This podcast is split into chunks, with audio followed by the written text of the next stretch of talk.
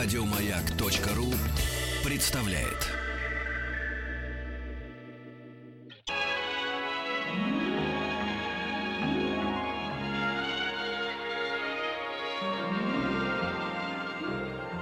Уральские самоцветы.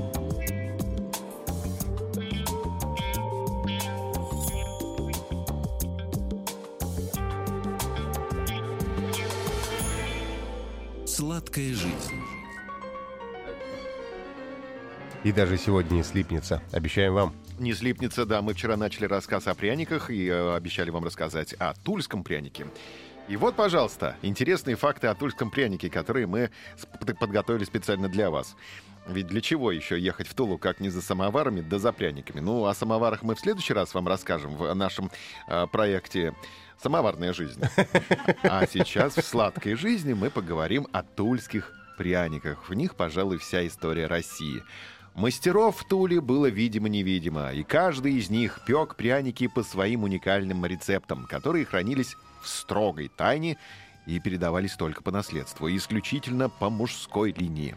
Ни один из мастеров никогда не пользовался гирями, на которых написан вес, чтобы шпионы не смогли вызнать, сколько по рецепту требуется муки, сколько меда и так далее. В XIX веке в Туле было 10 известных пекарей. Василий Сериков, считающийся прародителем фабрики, организовавший свое производство в 1870 году, братья Белолипецкие, Петр Козлов, братья Гречихины, мы их вчера упоминали, которые в 1900 году потрясли весь мир, соорудив на международной выставке в Париже из пряников целый павильон.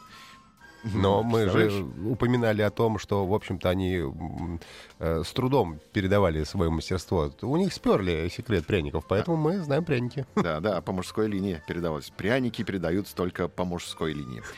А женщины пряники не передавали. После революции некоторое время было не до пряников. Не до пряников, все, какие пряники, революция. Но во времена НЭПа снова появились пряники. Однако звучные пряничные названия типа «Исидуан» или «Пряник царский» заменили на комсомольские и комиссарские. Тульский пряник — это печатный пряник. Сделать его непросто. Мы вчера говорили, в двух словах э, повторим для тех, кто только что к нам присоединился, что нужно сначала изготовить дощечку для формы. Материал для нее вырезается из березы и должен отлежаться или вылежаться от 5 до 20 лет. Ну так, поваляться немножечко. Пойду-ка поваляюсь, и 20 лет на печи лежит дощечка. Это дощечки детям своим оставляешь, когда передаешь мастерство. Не поем я пряничков. Какая грустная да, тема. Когда дощечка просыхала, на нее... А если мужчина был пьющий, даже дощечка уже просохла. Это так матушка ругалась всегда. Когда дощечка просыхала, на нее на- наносили узор в зеркальном отражении. По этой форме и пекли пряники. И какая самая уникальная была дощечка? Которая использовалась только единожды, вчера говорили, плохо слушал, да? А, на коронацию последнего российского императора Николая II сделали. А, ну там с профилем, С конечно. профилем, да, кусали профиль-то, помнишь монарха? Помню. А сегодня кондитерская фабрика Тулы печет пряники по старинному рецепту. Существует легенда, согласно которой после войны решили возродить забытое искусство выпечки пряника. Однако все рецепты приготовления пряников умерли вместе с их изобретателями.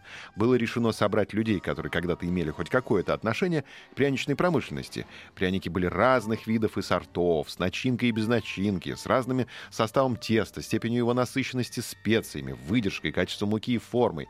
Липные, вырезные, печатные. Среди печатных пряников наиболее известны тульские сырцовые, медовые, сливочные, коричневые, коричневые, сливочные, с мраморно-глянцевой поверхностью, с зубчатым краем, золотистым тестом и фруктово-ягодной начинкой, тверские белые мятные, городецкие, приготовленные на меду из круто замешанного теста, московские и петербургские заварные.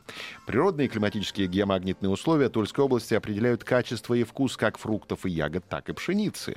Поэтому вот такой вот специфический вкус у тульского пряника. Мука, получаемая из пшеницы, произрастающей в Тульской области, имеет определенные свойства и содержание клейковины, которые обеспечивают э, присущие только тульским пряникам структуру теста, четкость рельефного рисунка на лицевой стороне пряника и сохранение его формы в процессе выпечки.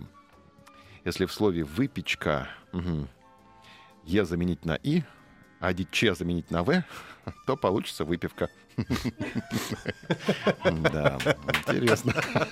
Светлана аплодирует Павлик. Павлик, еще не пятница, подожди. Что ж ты творишь? Да, те- темы изобразительных сюжетов самые разнообразные, которые э, теснили на прянике. Стилистические изображения самовара, птицы счастья, тульского левши, соборов Тулы, Тульского Кремля. Видов Ясной Поляны, героев народных сказок и легенд, надписи в центре пряника.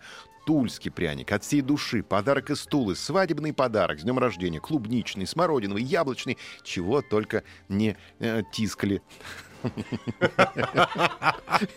Чего только не тискали мастера, пока подходит тесто. Но об этом история умалчивает, и мы расскажем вам, В другой раз, да. что тискали мастера. Расскажем вам в следующий раз. Да, программа «Сладкая Мы жизнь». знаем хорошие в Туле хорошие магазины, где отличные вкусные пряники. Да, приятного аппетита. Еще больше подкастов на радиомаяк.ру.